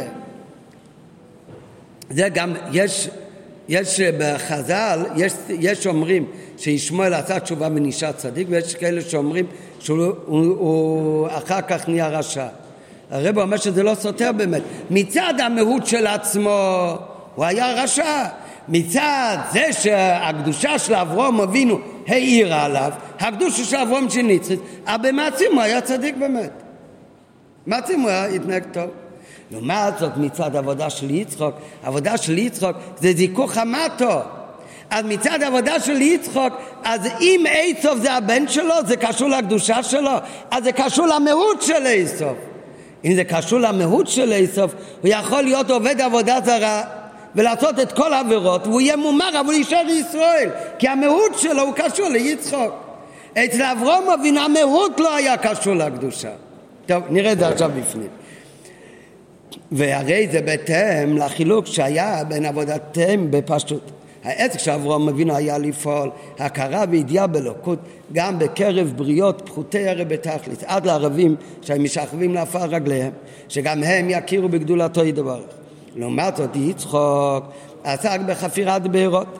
מה זה חפירה בארות? סילוק, האפה ואדמה, אבנים ועצים שמכסים את המים החיים והנמצאים בפנים האדמה ובפנימיות הדברים. זה עבודת של זיקו חניברו, זה לזכך את המתו עצמו, להעלות אותו מארציותו והגסות שלו למקורו האלוקי, לגלות את הניצוץ והחיות אלוקי שיש בתוך המתו גופה, שהניצוץ והחיות אלוקי שבו יהיה ניכר ונרגש בו. ובכל אחד משני האופנים בקשר בגילוי אלוקות באלמס, מלמעלה למטה, מלמטה למעלה, יש מעלה שם בזולתו. המעלה בהמשכה מלמעלה למטה. השינוי המטה וגילוי הפעול, האור בו, זה לא קשור מצד המטה, אלא זה הרי הפעולה של המעלה. וזה לא בא מצד שינוי של הגדר של המטה עצמו. המטה מצד עצמו לא ישתנה. בנידן דידן, באברום, הקריאה של הערבים בשם השם כל אילם, שגם הם התחילו לקרוב להשם, זה לא היה פעולה שלהם. מה כמובן לא היה פעולה שלהם? זה לא הכוונה שזה היה רק מהשפה ולחוץ.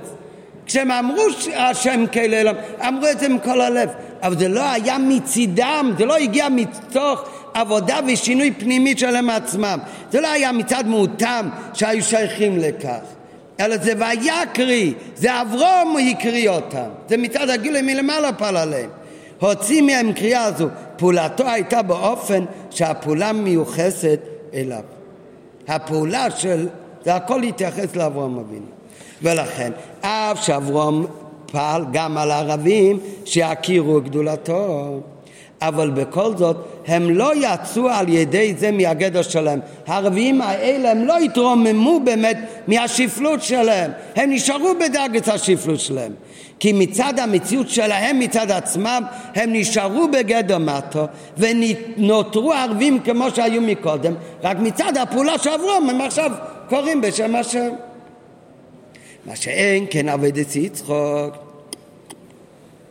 היה לה ממטה למעלה, פעולה ששייכת למטה, והמטה העולם ללוקות, הוא מלא את העולם ללוקות, וזה יהיה מצד המטה גופה. את יצחק זה נעשה מצד השינוי מתוך המטה, הוא עצמו משתנה, הוא מתרומם, ועל די זה מקבל שייכות ללוקות.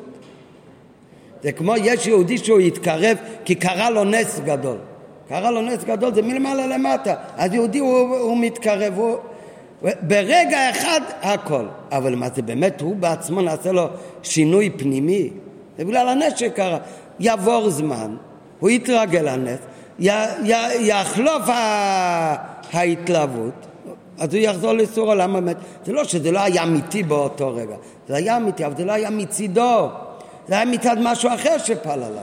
יש אחד, לא קרה לו שום נס, הוא מתעניין ביהדות, מתחיל ללמוד, אז הוא לא ישתנה מרגע מהקצה לקצה, יעשה לאט לאט, אבל כל דבר, כל שינוי שהוא יעשה, והשינוי מגיע מצידו, ולכן זה יחדור בו בפנימיות, זה, זה יישאר.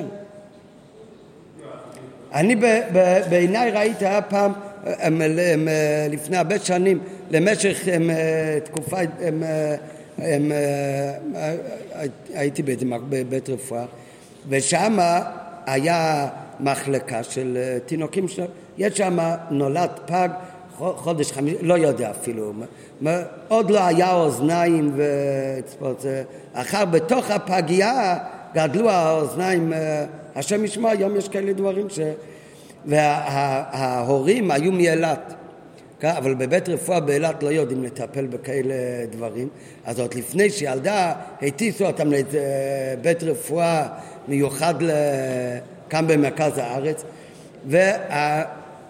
נולד כזה תינוק, במקום אחרי תשע חודשים, בחמש חודשים, עוד לא נגמר כל גופי אפילו, ומכניסים אותו לקום לזה הקובטו. וכל יום שעובר, עוד יום, עוד יום, זה, זה נס גלוי, אומרים, אם הוא ישרוד שלוש שבועות, אז יש סיכוי שיחיה. וככה כל יום, והילד לא שם, לא שם רשע, שום דבר. והיא אומרת, כמובן במצבים כאלה, עומדת ליד הקורסה ואומרת, תהילים ובוכה, אומרת, אם הילד הזה יבריא, מה זה? אנחנו בתשובה שלמה. והתחילה לשמור שבת והכל, שם לא היה גם כל כך מה לחלל שבת, אבל לא, אבל ובאמת התחילה לשמור שבת, הכל, הכל, הכל, וניתה ממש כמעט רבנית. כן, אחר כך, ברוך השם באמת קרה נס, והילד הזה הוא גדל, ואחרי חודשים יעצו בפעם בצר, לבוא לביקורי בכל זאת פעם, וזהו. אז אחרי תקופה, אחרי תקופה, אז פגשנו אותה עוד הפעם, וכבר לא הייתה רבנית, כבר חזרה. איך זה באמת יכול להיות? כל ההחלטות טובות של אותו רגע, זה היה אמיתי, אבל מה? אבל מה? זה היה בגלל ההתרגשות, בהתחלה בגלל הפחד שעוד רגע התינוק הזה לא יחיה, אחר כך מהתרגשות של הנס שהוא כן חי, אבל אחר כך עובר עוד שבוע, עוד חודש, עוד חודש, עוד חודש, עוד...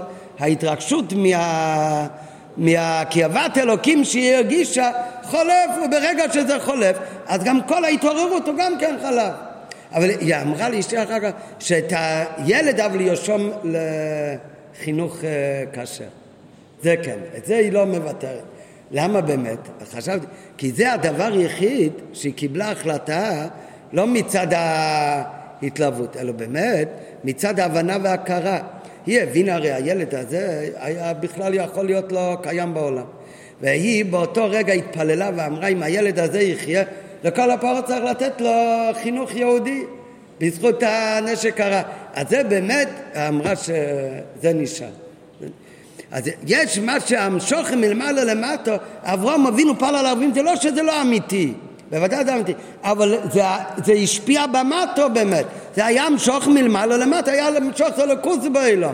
זה היה בו אילום, אבל זה לא היה מצד העולם. היה שינוי בעולם, אבל השינוי לא היה מתוך העולם. ולכן ברגע שהסיבה יורדת, אז גם התוצאה מתבטל.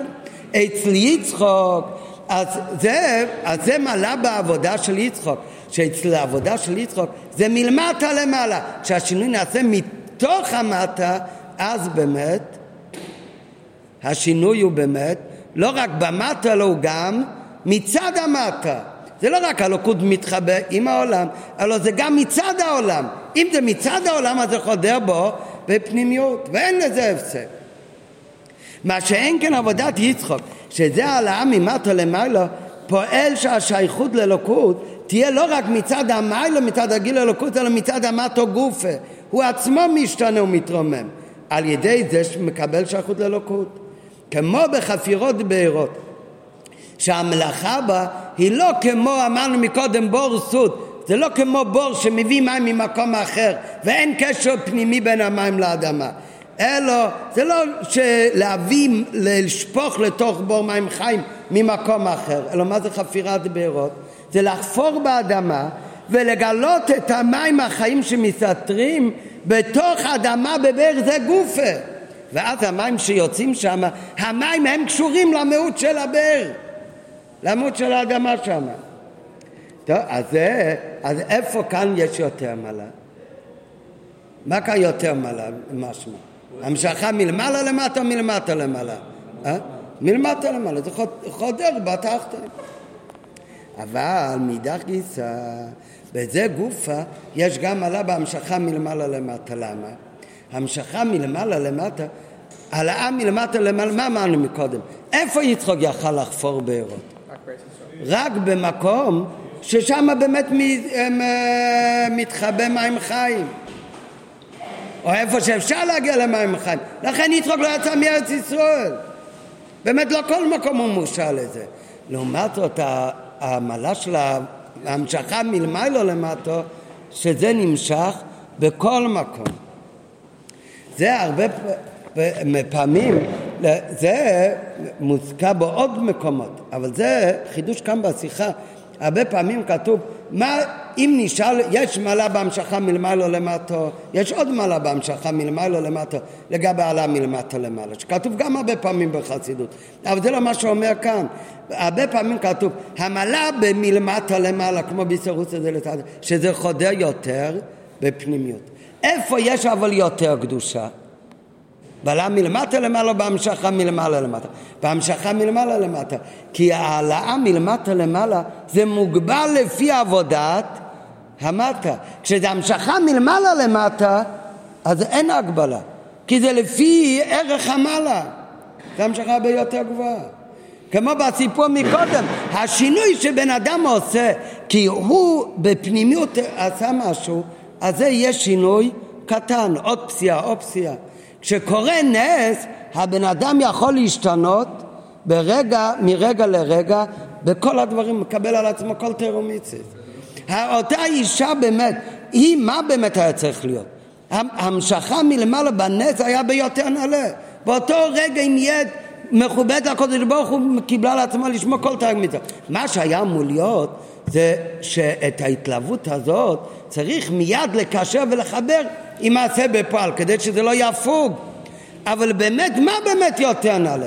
הגילוי מלמעלה זה הרי הרבה יותר קדושה מהקדושה שאתה יכול לגלות במלמטה, מלמטה למעלה. זה מה שכתוב הרבה פעמים. אז לפי זה, זה לא מה שכתוב כאן בשיחה. כן? לכן קצת ערכנו כאן, כדי שיהיה קצת חידוש לא, וגם בשביל מייקי. אבל זה, בדרך כלל אומרים, איפה יש יותר החידוש של דירה בתחתינים?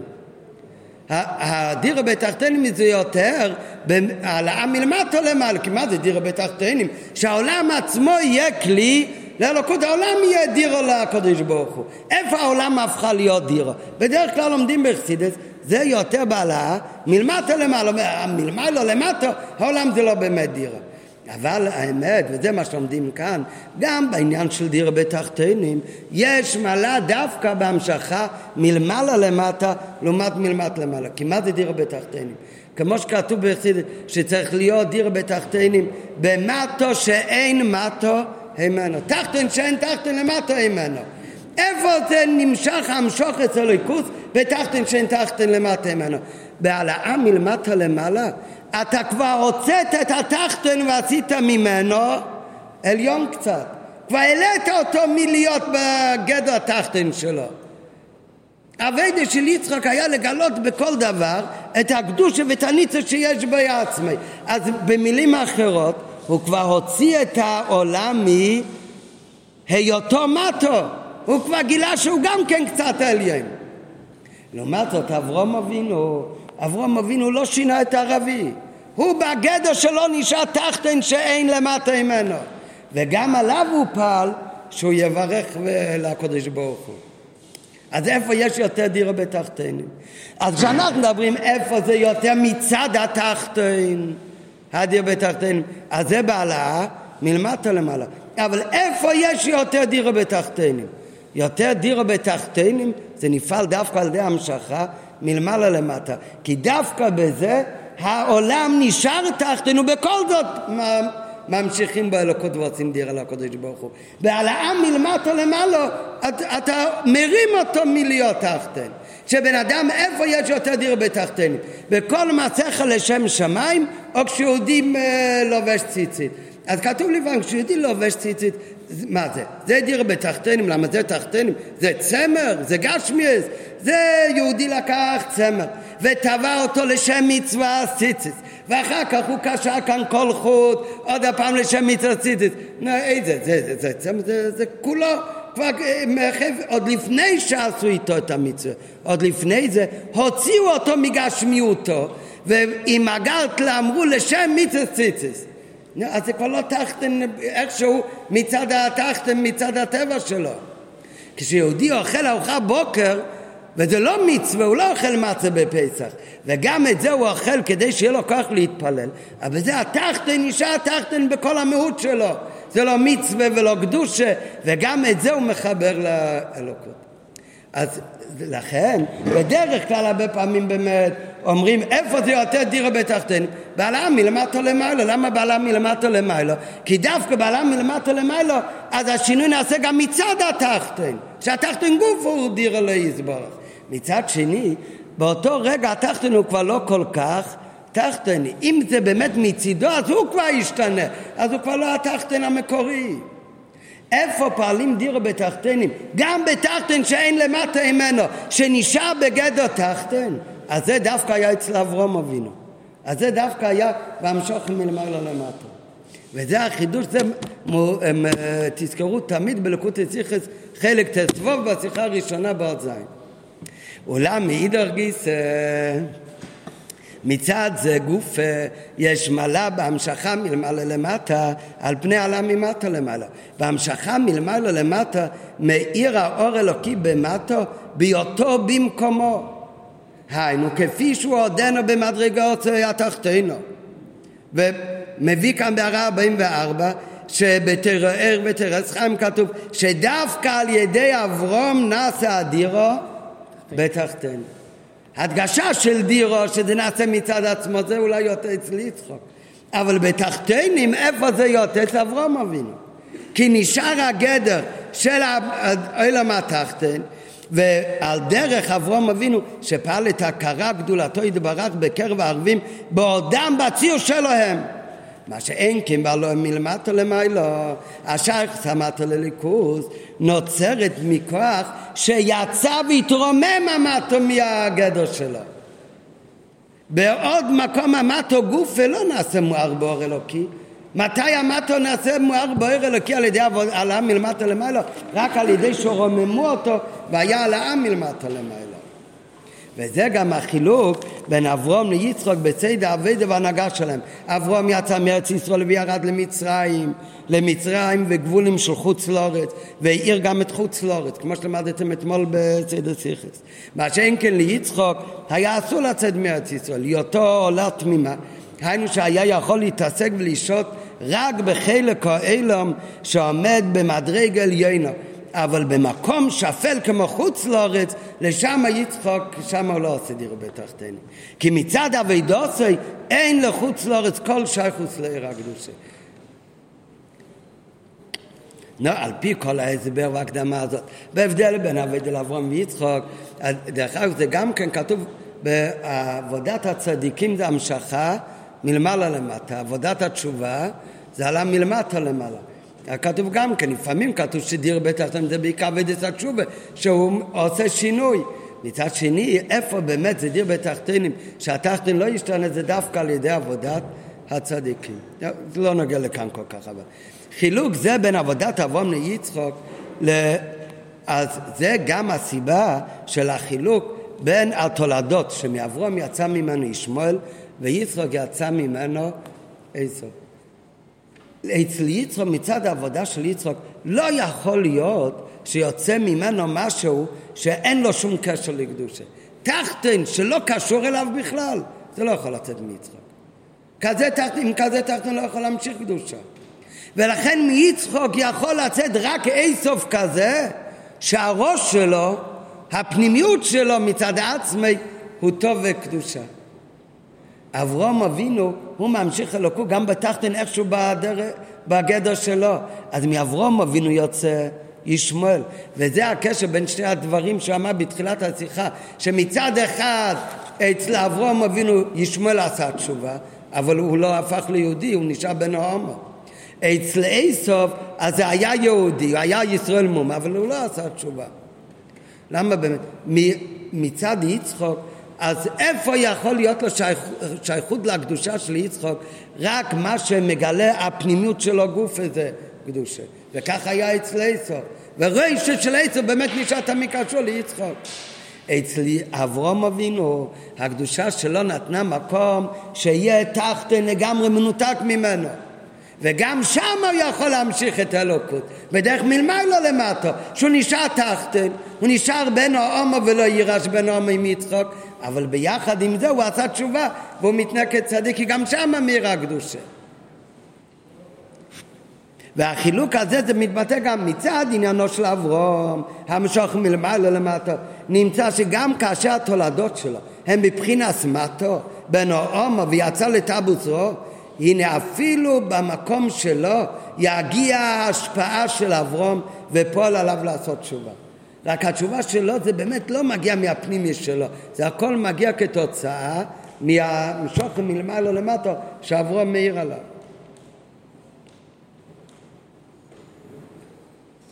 בהערה ארבעים ותשע הוא אומר שזה לא כמו הערבים באמת, כי הערבים הם באמת לא היה קשורים לגמרי לאברהם אבינו, ולכן באמת גם מה שהמשיך עליהם לא היה לזה שום קיום. לעומת זאת ישמעאל שיצא באמת מאברהם, אז לכן אפילו במקומו הוא בסוף הוא עשה תשובה, וגם אחרי פטירתו של אברהם אבינו נשאר בתשובתו. מהי טיימה, זה גם הסיבה שאצל אברהם אבינו אין סתירה שהוא חזר אחר כך ולקח את העם הזה. זה לא קל, אצל אברהם אבינו היה לו את סורה, וביחד עם זה היה נשוי גם להוגר המצרית, ואדרבה, זהו החידוש המיוחד של אברהם אבינו, שהקדושה שלו תגיע לא רק למקום שהוא מצד עצמו קדושה כמו סורה, אלא יכול להגיע גם למקום של הוגר שפחו מצרית, שיש לו מצרית שלמטו, שזה שוים שפחו מצרית, וגם לשם אברהם אבינו ממשיך איתו. ועל דרך זה בנגע לתולדותיו, גם בעיניו של אברהם, הרי הוא בבחינת סמטו, שאברהם אבינו ידע מזה ישמעאל, ובכל זאת התפלל ואמר לו, ישמעאל יחלף לפניך.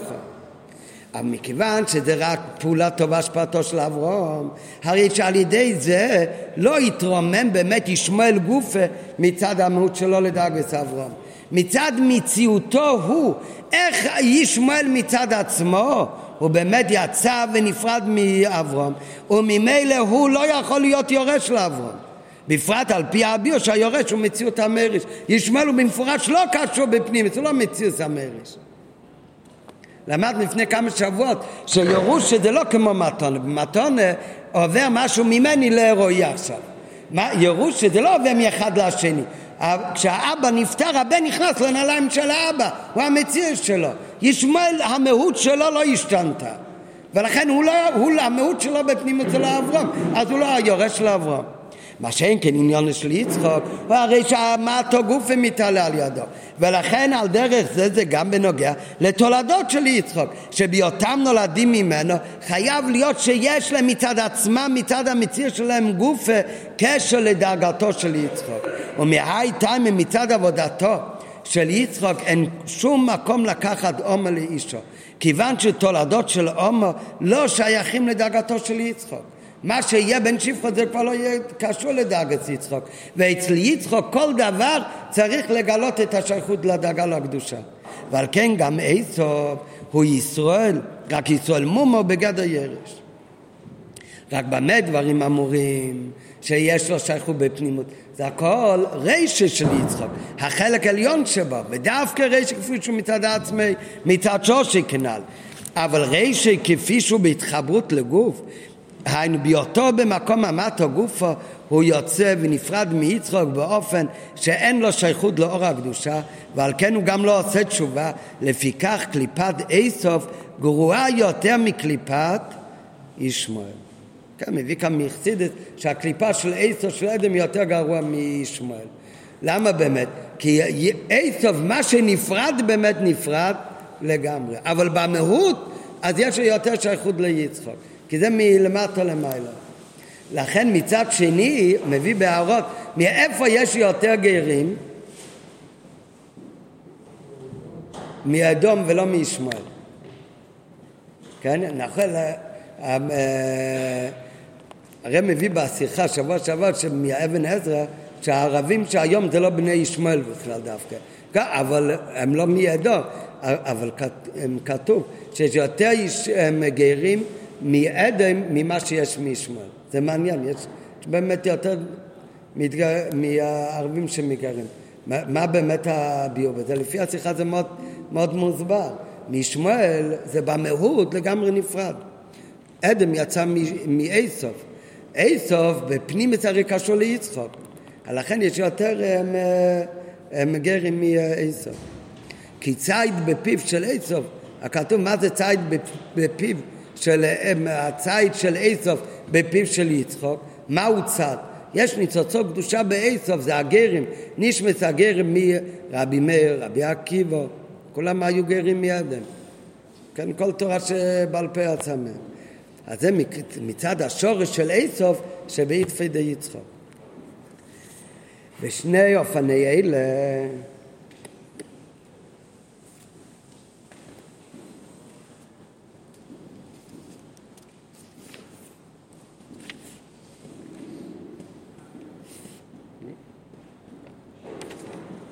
אני לא רואה עכשיו באיזה, אז זה באחד מהערות כאן בתור שמביא את זה, לעניין הגרים.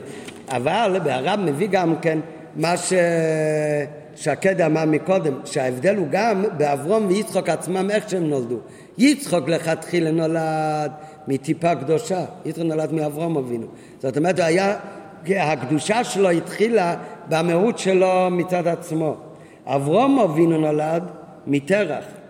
אז לכן אצל אברום אבינו, אז גם אצלהם גוף כבר היה ההבדל הזה, שאצל אברהם אבינו היה עניין של מטה, וגם על שם הוא ממשיך אלוקות. לעומת זאת יצחוק, ולמטה היה, ולכתחילה נולד כבר בקדושה.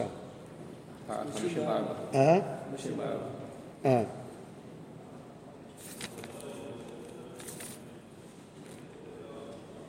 טוב, ושתי אופני אלו של אברהם ויצחוק היו הכנה לעבודה של יעקב. שאצל יעקב היה מיתתו שלמה, זה השילוב של שתי הבחינות, הן אברהם והן יצחוק. יעקב שב ועבד עבודו עשה גם בחוץ לארץ. הוא השפיל את עצמו וירד אל מוקם המטו, כזה מטו שבכלל אין לו שייכות לעבודה של הלאה מלמטו למעלו של יצחוק. אבל במקום זה גוף, אז גם שם יעקב אבינו העיר את המטו כעבודת אברהם, וביחד עם זה הוא העמיד את שבטי ישראל באופן של מיתוסי שלמה, מהאיתיים היה יכול לקחת גם את השפחות לנשים, כי מצד עבודת יעקב יכולים גם התולדות שלו מן השפחות להיות שבטים ענפי אילון ולמעלה מזה שבטי קור. אז איך שיעקב אבינו זה העמיד את התפארת שיש לו כדין וכדין את שתי העמלות ביחד, הוא לא מסביר כאן בשיחה, הוא רק אומר שאצל יעקב אבינו היו שתי עמלות גם יחד, הוא לקח גם שפחות, אבל ביחד עם זה כולם הפכו להיות חלק מעם ישראל שבטי כה. זאת אומרת, הוא גילה את האלוקות גם במטו, במטו כזה שמצד עצמו אי אפשר לכאורה לגלות את הטוב, אבל זה לא מסביר כאן. על פי האמור יובן עכשיו גם מה שחלק גדול מפרשת תולדות עוסק בהכנות לברכות של יצחוק ובברכות עצמם, כי בזה ניכר כי בזה כי, כי בזה ניכר ובזה בא לידי ביטוי עבודה של יצחוק והשייכות ליצחוק. את מי יצחוק רצה לברך? את יצחוק. נו, ולמה באמת בסוף הגיע יעקב ולקח את הברכות? כי זה לא קשור ליצחוק. אם זה שייך ליצחוק, צריך להגיע ליצחוק. יצחוק, כך כתוב בספר, הוא ראה את איסוף איך שהוא ברוישי, הוא ראה את הפנימיות שלו, שמצד יצחוק הפנימיות של המטו הוא טוב וקדושה, הוא ראה רק את רוישי של איסוף, ולכן הוא רצה לברך אותו, כדי באמת לגלות שגם איך שאיסוף הוא כאן למטו שיעיר בו הדאגה של הרוישי. בפעיל מה משבל? איסוף איך שנמשך כאן למטה, הוא כבר היה בדאגה כזאת שה... הברכות של, של יצחוק לא יכולים לגלות את הטוב הקדושה שבו, אלא הדרך איך שיהיה הבירור של איסוף זה צריך לעבור את יעקב, ולכן יעקב לקח את הברכות. זה לא שזה היה טעות שבאמת הברכות לא קשורים לאיסוף, באמת מה שיצחוק חשב שצריך לגלות את הניצוצו קדושה שיש באיסוף גופה זה באמת נכון, רק איך שאיסוף נמשך כאן למטה לא היה דרך לברר את זה, רק באמצעות של יעקב. הטעם שרצה יצחוק לברך את איסוף שאפילו שידע והכיר את הציור והתמאות שלו, כמו שכתוב בפרשה, הוא ידע שאין שם שמיים שוגו בפיו, כי יצחוק ראה את הפנימי שיש במטו גוף אלוקות, הוא ראה את הציד בפיו, הוא ראה את ציד בפיו, והיינו ב... הוא ראה את רשת איסוף, איך שאיסוף הוא מצד שורש ומקרי, ושם יש ניצוצות גבוהים ביותר, כנשמת אונקלוס הגר, רבי מאיר וכולי, מאחר שעבודתו של יצחק היא חפירת ברות כמצופה לי בפרשה, אז מה העבודה של יצחק? באמת לחפש את הטוב ואת הקדושה שיש במתו גופה, את אותם ניצוצות של איסוף, ולכן הוא רצה לברך אותו להעלות את זה, לחפור ולמצוא את המים החיים שמסתתרים בעמקי האדמה. הוא רצה על ידי הברכות לגלות את המים חיים שמסתתר ברשת של איסוף, ולכן רצה יצחק על ידי הנתינה ברכות לאיסוף לחפור ולגלות את המים חיים, את הניצוצות הקדושה שברשת איסוף. זה מתאים עם העבודה שלו. למה זה באמת לא הצליח? כי איסוף, כי, כי בפועל ממש כתוב שאיסוף כאן למטה כבר היה כל כך נמוך, שבאמת לגלות את הניצוצות זה יכול להיות רק על ידי יעקב.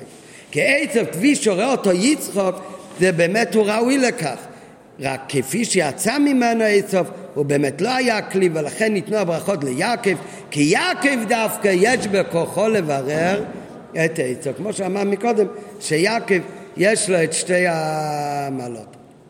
בכל אופן, רק נסיים בהוראה מכל ה...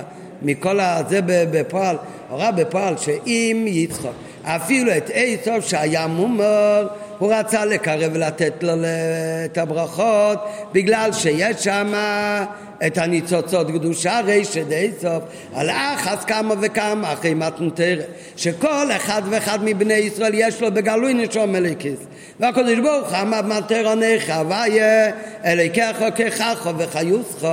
כמה צריך להיות לגלות אצל כל יהודי ויהודי, גם מה שנראה רחוק ביותר, לקרב אותו לקדוש ברוך הוא ולגלות לו את הנשמה האלוקית. זה בטח אפשרי.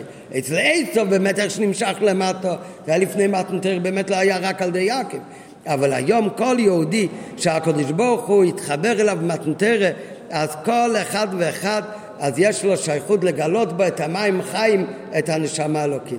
רק מכיוון שאומרים שזה לכל אחד ואחד יש שייכות וצריך לקרב אותו, אז מיד צריך להעביר ולהזהיר שהאופן איך שזה צריך להיות זה לא חס וחלילה על ידי שמקרבים את התורה ליהודי, אלו גם את הרחוק ביותר צריך להיות עבודה לקרבון לתורה, שצריך לרומם אותו ואותו לקרב אל התורה.